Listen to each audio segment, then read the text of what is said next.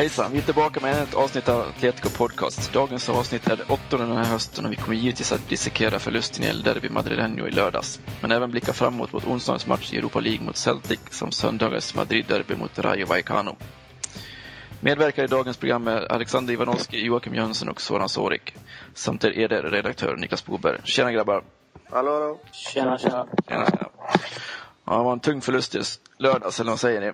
Ska vi börja med Alexander? Mm, ja, alltså... Om man säger så här, den börjar ju ovanligt bra. Eller ja, den börjar som, som de har börjat faktiskt de, de senaste säsongerna. Vi, det var ju nu för något år sedan också som vi, vi tog ledningen med 1-0 och jag, jag tyckte vi såg hungriga ut. Och speciellt Diego, han, han såg väldigt, eh, väldigt hungrig ut. han, han ville ta initiativ och så i början och sen... Eh, Alltså alla var ju på med tacklingar och så, alltså spela hårt så att säga. Och sen så kommer ju den här eh, straffen. Och sen, eh, ja, och sen så bara liksom hela laget faller ihop när Diego går ut. Eh, jag vet liksom inte eh, jag vet liksom inte om det var på grund av att, att man fick målet och straffen emot sig eller det var, eller det var på grund av att Diego utgick från spelet som, som de blev sämre. Eller om, om man säger så. Men ähm, eller, jag, eller lite det, både och det där också. Diego är ju en av de få som kan hålla i bollen och liksom har liksom den kvaliteten också. Och kunna lugna ner och sen vända upp och hitta sina lagkamrater. De andra, liksom, det känns mer som att de ska springa ytor och få bollen serverad till sig. Exakt, sen ska du tänka på det här med att Diego, det var ju han som markerade Xabi Alonso under hela matchinledningen. Och då fick han bort i princip hela spel. Sen när han gick ut så var man tvungen att falla tillbaka ännu mer och då blev det inte så mycket av att markera honom. Nej, precis. Så då, du hade satt och kollat lite på matchen, vad som hände innan eh, deras första mål. Soran? Yes. Vad, vad hände innan, innan Real fick straffen? Hade inte du sett och kollat lite på matchen vad som... Det var nästan första gången Xabi Alonso fick bollen under kontroll också, eller? Ja, det var ju det som Jocke berättade här. Att eh, Diego hade fått en speciell uppgift och det var att eh, markera, alltså punktmarkera eh, Xabi Alonso. Varje gång, eh, varje gång bollen kom nära Xabi Alonso så var Diego där för att antingen pressa honom eller eh, tvinga honom till en sidledspassning. Och eh, när, när, han väl, eh, när han väl försökte slå bollen framåt så, så lyckades han väldigt sällan. Det var väl kanske någon fin eh, långboll till Ronaldo där som Ronaldo inte lyckades ta ner. Men alltså, det, det, var, det var ett framgångsrecept under de första 20 och fram till straffen. Att Diego var så tongivande i försvarsspelet. Men även på grund av att han kunde hålla i bollen, lugna ner och eh, ja, inte, inte bli nervös när han har bollen vid fötterna. Nej, precis. Ja, straffen kan vi ju köpa, även om Jocke liksom har, har en annan åsikt i den här, eh, det ärendet. Men det känns som det röda kortet blir liksom dubbelt bestraffat här när det kommer upp så, så pass tidigt i matchen också. Eh, blir liksom helt matchavgörande för utgången. Atletico är ju inte tillräckligt bra för att störa Real med en man mindre. Det är liksom bara att erkänna. Det, det finns inte på världskartan. Men det är inget lag som är det Nej, nej det är det inte heller. Eh, frågan är ju, finns det någon spelare i dagens Atletico som ens skulle kunna ta en plats i Reals startelva? Mm. Nej. Nej. Nej, jag är också inne på det. Att det inte finns någon som ens ska ta en plats i startelvan, så det visar ju inte det försprånget de har. Det fanns ja. ju inte någon förut heller. Det fanns ju bara, det var Agüero förut i så fall. Ja. Möjligtvis Forlan under sina bästa dagar, men eh, annars ingen. Kanske Reyes också när han var som bra. Knappt simmar. Men eh, ingen annars tror jag skulle passa. Inte på de senaste tio åren kanske.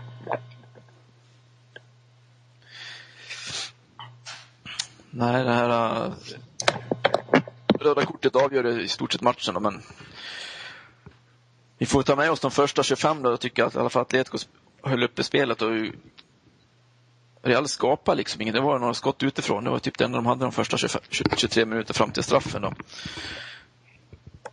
Ja, det var ju Kedira som hade ett skott eh, där efter 4-5 minuter. Ja. Och eh, strax, ja, vad var det, efter tiotalet minuter så kom Benzema och sköt ja, långt över. Så det var... Vi lyckades förstöra deras spel första, första 20 innan utvisningen. Ja, precis. Eh, en av de bästa spelarna i Atletico var ju mittbacken Dominguez och han var ju också lite, lite smått bitter efter matchen när han på sin egen Twitter skrev eh, det är svårt att spela 10 mot 14 men jag är stolt över laget. Vad säger du om det Jocke? Ja, det är helt rätt ju. Men eh, jag skrev i den matchanalysen också att det är nog rätt att ta bort det i och med att man kan bli straffad så lätt i dagens fotbollsplan Liksom. Men det är tyvärr så det är. När man spelar bort mot Real så får man ofta mycket mer emot sig. Så enkelt är det. I alla fall det varit så för Atletico. Är, vissa domare står emot trycket mer än andra, men Lahos stod inte emot trycket i alla fall. Han drog upp och röda kortet där. Det var likadant förra säsongen när vi spelade derby där. Då, då Chabelon stod med handen i straffområdet, men det hände ingenting liksom. Likadant Ronaldo, han gjorde en liknande tackling på... Eh, och i förlusten, kommer ihåg den en riktig ben, eh, bensax, men så blev det inte av det heller. Men det är så det är tyvärr. Ja, sen ska vi inte sticka under stol med att Atletico spelade på gränsen igår, eller i lördags också. Framförallt när de inte hängde med i svängarna så var det liksom en ful glidtackling istället för att... Det var inte tack vare att de inte hängde med i svängarna, men det är som det är det också. Jo, alltså det, Mm, alltså jag förstår. Det, alltså det, det blir en frustration om man säger så. Alltså, det, det blir så när man, när man liksom ändå känner att man, liksom, man har börjat jättebra och efter Adrians mål. Alltså, då spelar man ju ändå bra. Och sen, sen när, då, när de får den här straffen, jag vet inte. Alltså, det kanske var straff, det kanske inte var straff. Jag har inga åsikter om det. Men eh, om, om man säger så. Och sen så känner de kanske att allting går emot en. Och det, det är lite så. Eh, det är inte bara Atletico, det är även många andra lag, eh, speciellt i Spanien också, som känner att när de får, när de får grejer emot sig, som är målvakten utvisad, och man kanske inte så att säga, man kanske inte har full tillit på Asensio eller till exempel bara så på domaren. Till exempel att man får rött kort och en, två mål emot sig. Då, då känner man liksom att 2-1 mot Real, det kommer vi aldrig vända. Även om det tekniskt sett är möjligt så tänker man att vi kommer aldrig klara det. För att de är för stora. Så jag tror det handlar lite, lite om respekt också. Att, eh, alltså, man har för mycket respekt. Man tror inte på sig själva när man, när man, när man hamnar i underläge och får grejer emot sig. Det, det är därför jag tror att de... Och sen så blir de liksom irriterade och så börjar de tackla och, och hit och dit. Det var ju fullt från båda sidor så att säga. Och det, var, det var härligt i matchen så att säga men vissa kapningar var ju bara för bryska tycker jag i alla fall. Det var ju, var ju flera som var goda kålsupare där. Vad säger du Soran? Om det alltså, jag, har inget, jag har ingenting emot att han spelar hårt. Det, det får man ju inte ha. Det är ju trots allt derby. Du, Real började ju Real började igen klaga där eh, efter 10 minuter när Ronaldo, ja 10, efter 3-4 minuter när Ronaldo inte fick någon frispark. Och när Marcelo tyckte att han skulle få någon frispark. Alltså, det är trots allt derby. Får, det får man ju ta liksom. Eh, sen att Atletico går över gränsen, för det gör de ju. I vissa lägen så går Atletico-spelarna över gränsen. Framförallt eh, så kan vi säga att eh, Arda Turan, han försöker glidtackla alldeles för ofta. Och till slut drar han på sig ett gult kort. Kunde mycket väl blivit utvisad. Eh, angående straffarna så, första straffen har jag sett, ja, det, massor gånger har jag sett att det blir straff på det där viset. Det är trots allt Benzema som eh, söker upp eh, Courtois. Courtois försöker ju backa undan när man kollar närmare. Som jag gjort här på, när jag lagat här matchen och kollat. Han försöker backa undan för han inser att eh, här, det, här, det här kan bli straff. Det här kan eh, bli rött kort och det blir rött kort. Andra straffen är eh, när Godin eh, fäller eh, Higuain är det väl. Så, eh, så ramlar han ju med ryggen eh, på Higuains fötter. Eh, så ja, lite otur det, ganska mycket otur men eh, just det hårda spelet, eh, lite överdrivet också. Ja, just det. Straffen, eller klart de kan blåsa straff där Iga in blir fälld, men det röda kortet känns ju som ett, liksom ett hån där mot Atletico-spelaren nästan. Ja, framförallt att han, måste, att han känner att han måste ta ett rött kort. Ja, det, det, känns som att det, det känns som att det bara, bara händer för att det är Real, det är Real hemma. Så, kän, mm. så känns det i alla fall. Det är ju så Det är bara att konstatera.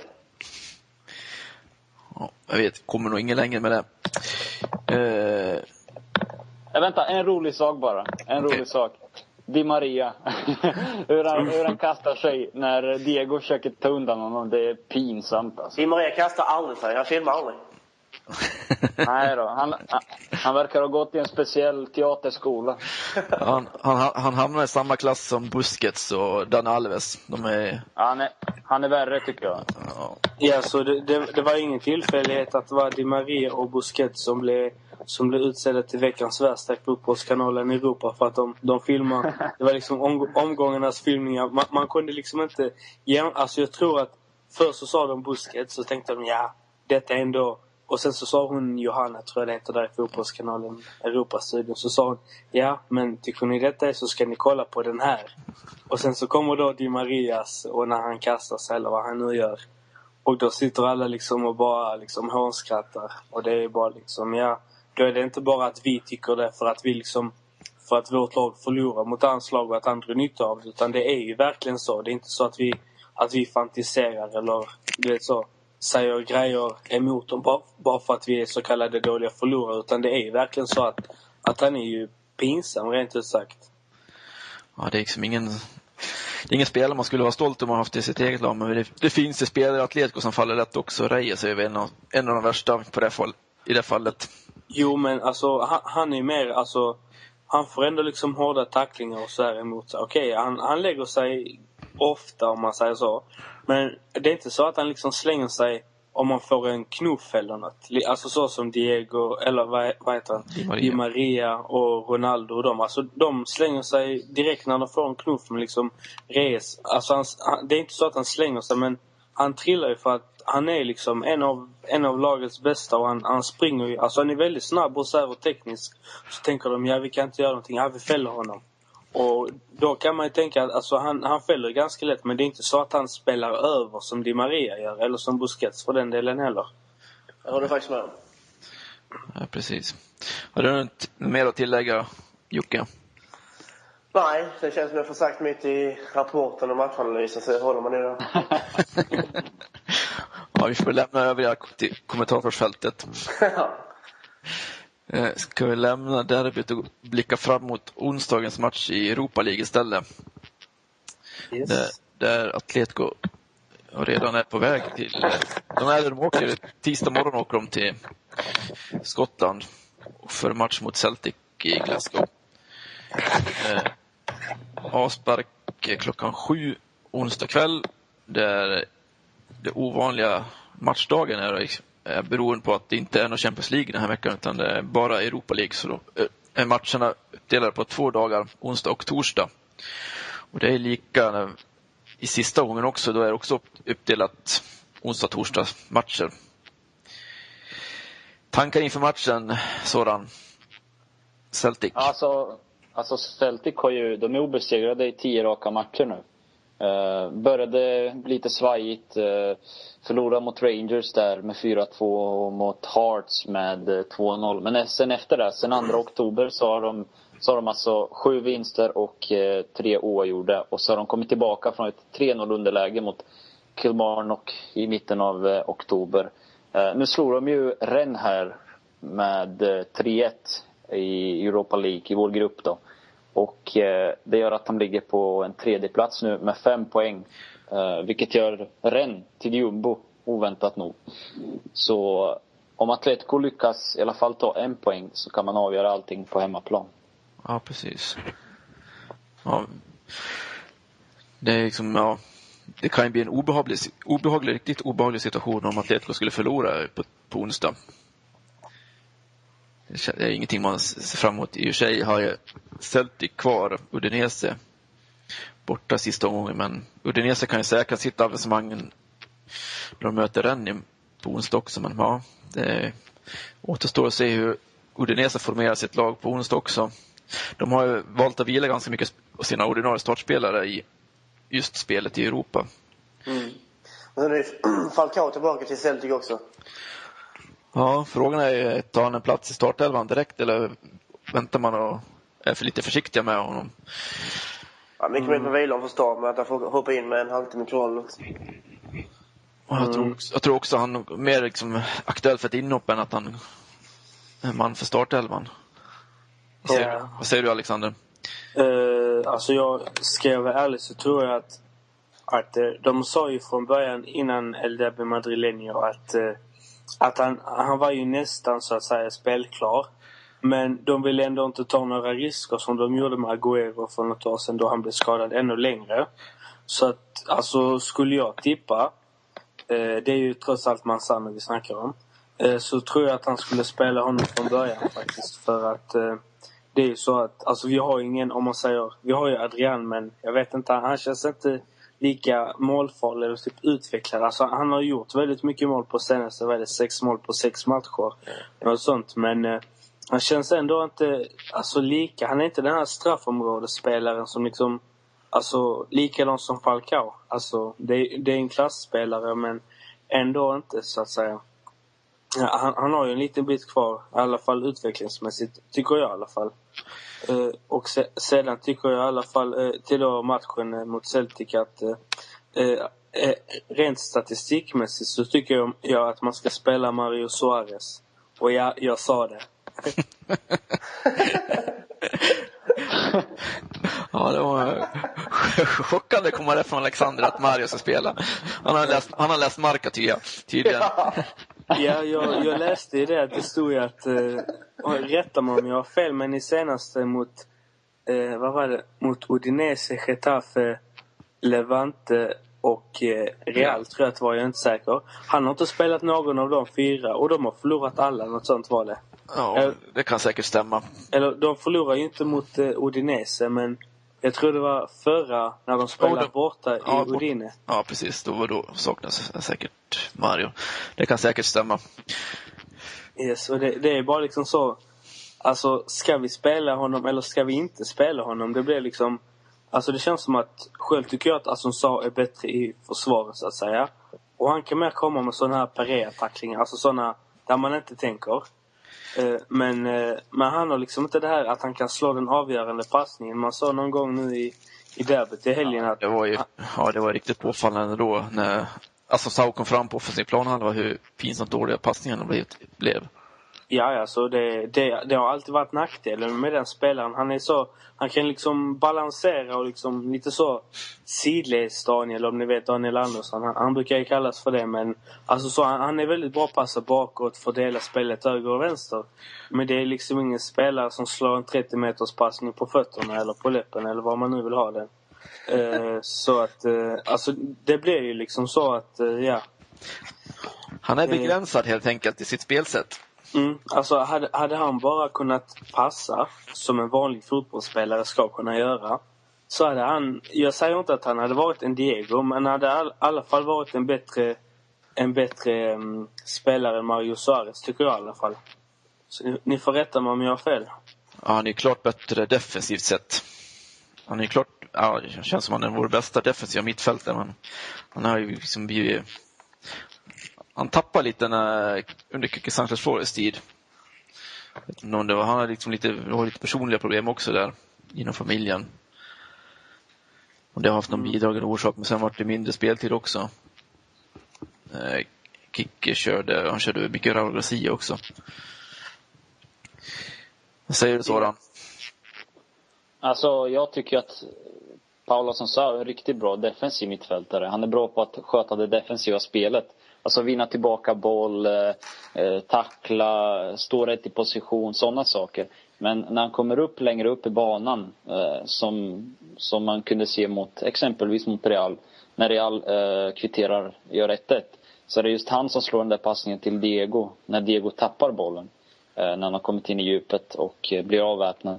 Så just det offensiva spelet, det har han ju aldrig riktigt haft. Det är inte så konstigt heller med tanke på att han var enbart defensiv mittfältare när han spelade i Porto och i AEK Aten då när, när han kom till Europa. Så att han, att han inte har eh, det offensiva spelet och att han inte kan slå med avgörande passningar, det, det, det vet vi sedan tidigare. Så det är inget, det är inget, det är inget nytt. Men eh, jag skulle, ja, för mig spelar det egentligen ingen roll vem, vem, av, vem av dem som spelar egentligen. Eh, för mig kanske det är viktigare att eh, att uh, Atletico lyckas försvara sig lite mer mot Celtics tryck. För de kommer ha tryck med, med 60 000 i ryggen uh, på, på onsdag är det väl? Ja, onsdag kväll klockan sju. Det gäller att få in det i huvudet och det är inte torsdag utan det är onsdag som gäller.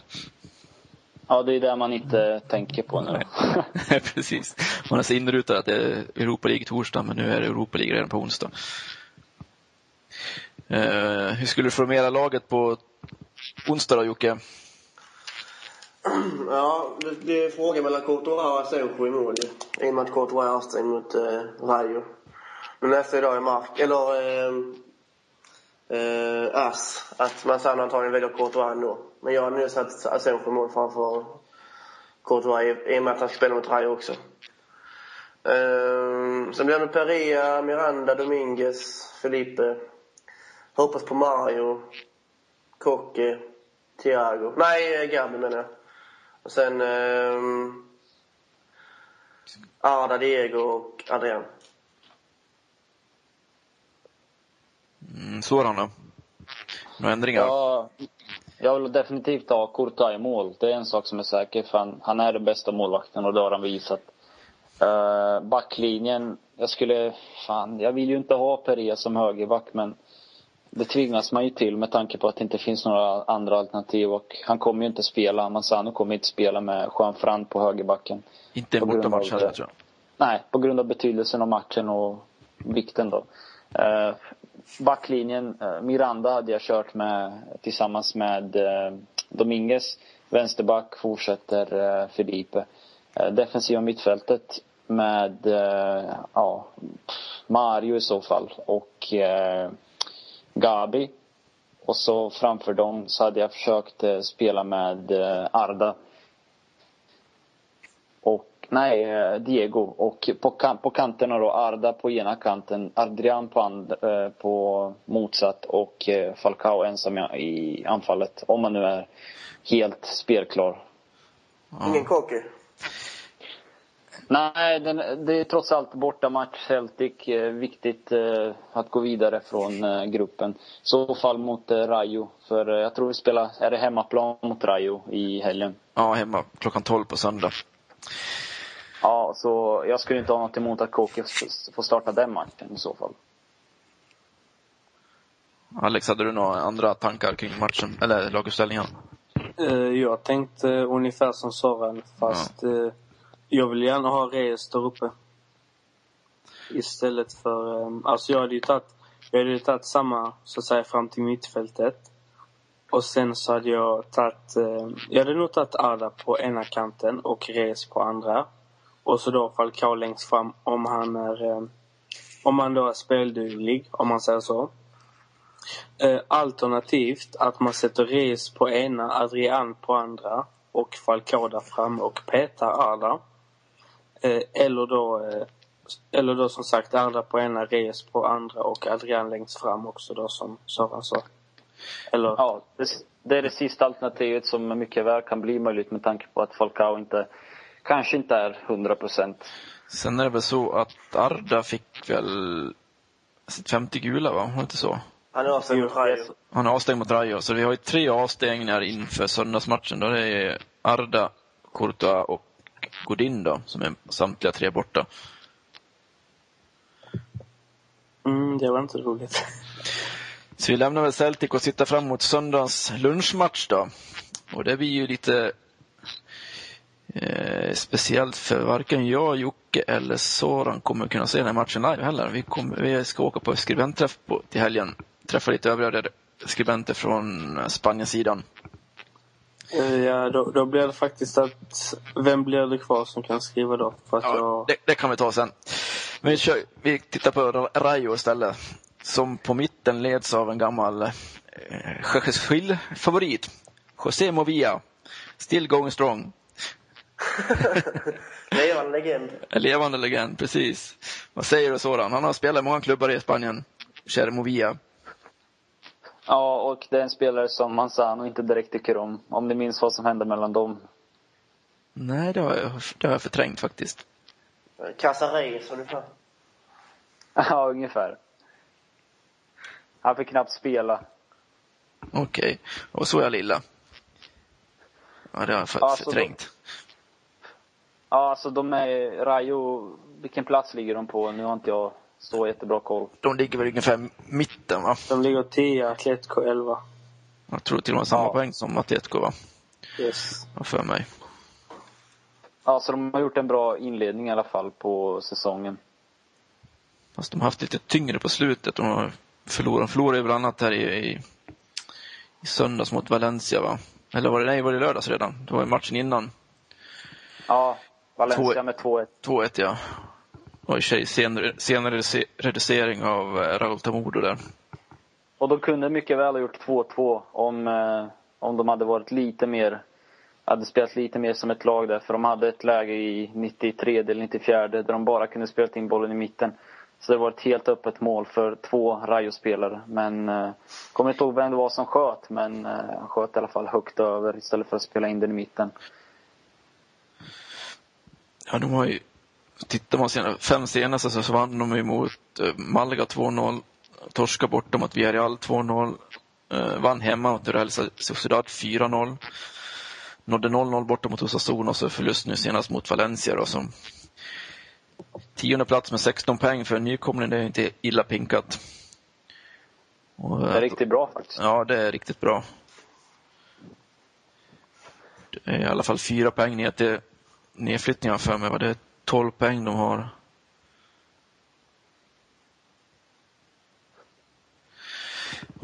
Någon som har sett något mer eh, av Rayo? Har du sett någonting av Rayo i, i år? Sådan?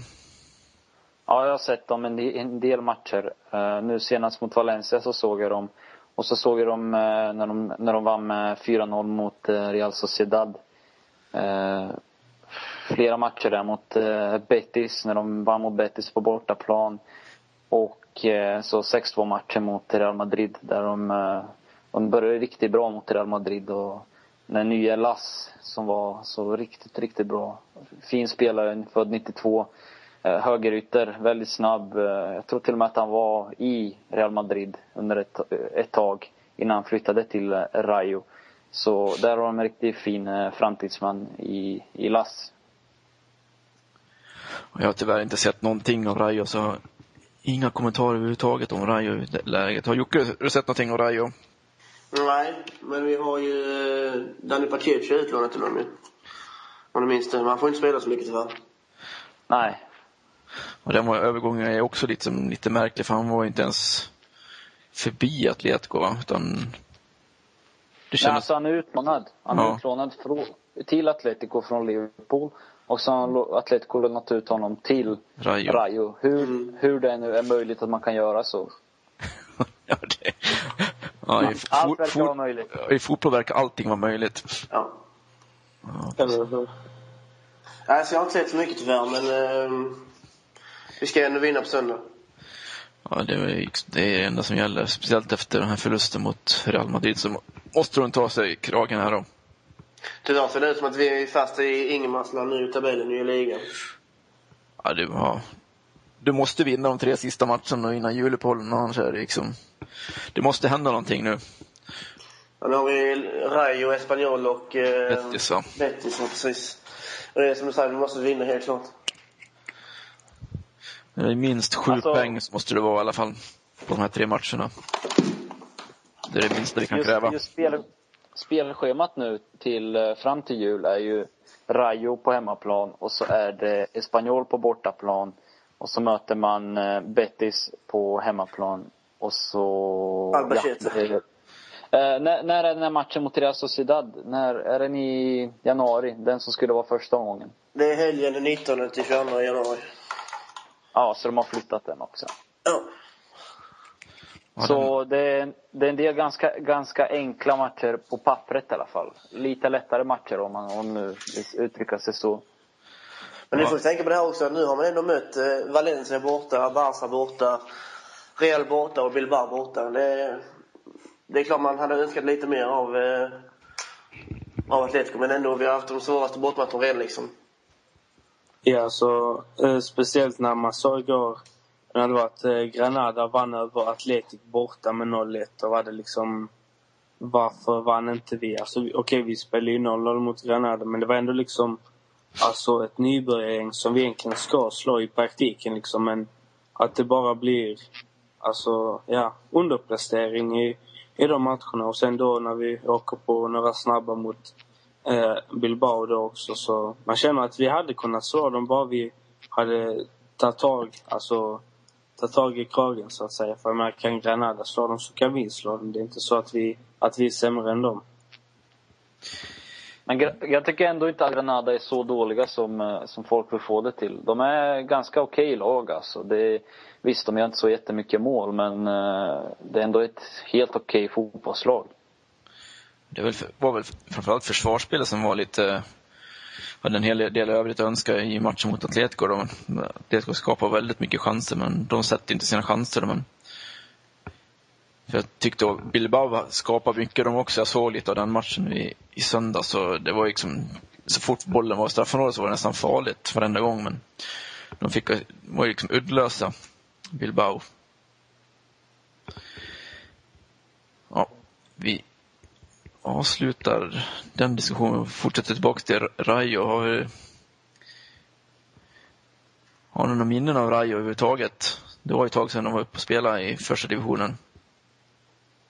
Nej, jag har inte det. Soran då?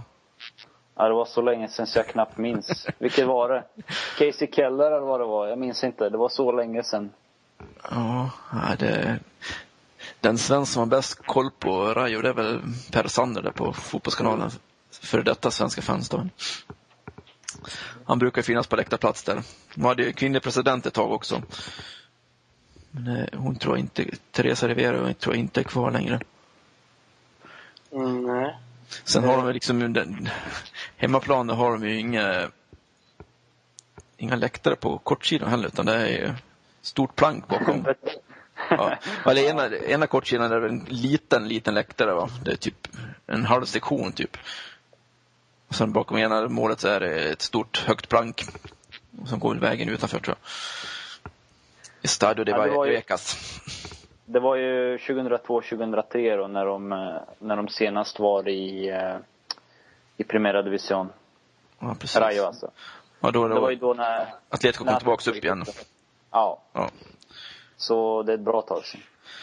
Ja, det är, det är inte konstigt att minnet faller även på Soran. Alltså de har ju, jag kommer ihåg när de spelade, de spelade mot Atletico B där 2007-2008.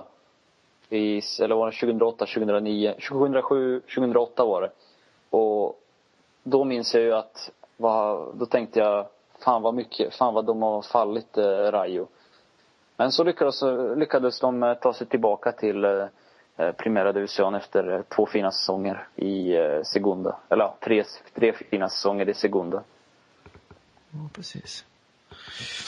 Ja, det ska bli spännande i alla fall att se derbyt på söndag då. Vi får försöka banda den där matchen eller tanka hem den efteråt. Ja, eller så streamar vi via telefon på väg, på väg hem. på väg hemåt. Ja. Det, det ja, tänker jag försöka i alla fall. ja, jag tror jag kör den säkra varianten och spelar in det istället. Det är glassigt. Alltså, annars är det ju bara att ladda hem matcherna. Det är ju det är inte hela världen. Nej, precis. Ja, med de orden tackar vi för dagens uppmärksamhet och på återseende nästa vecka. Hej då! Hej då! Hej! Ja.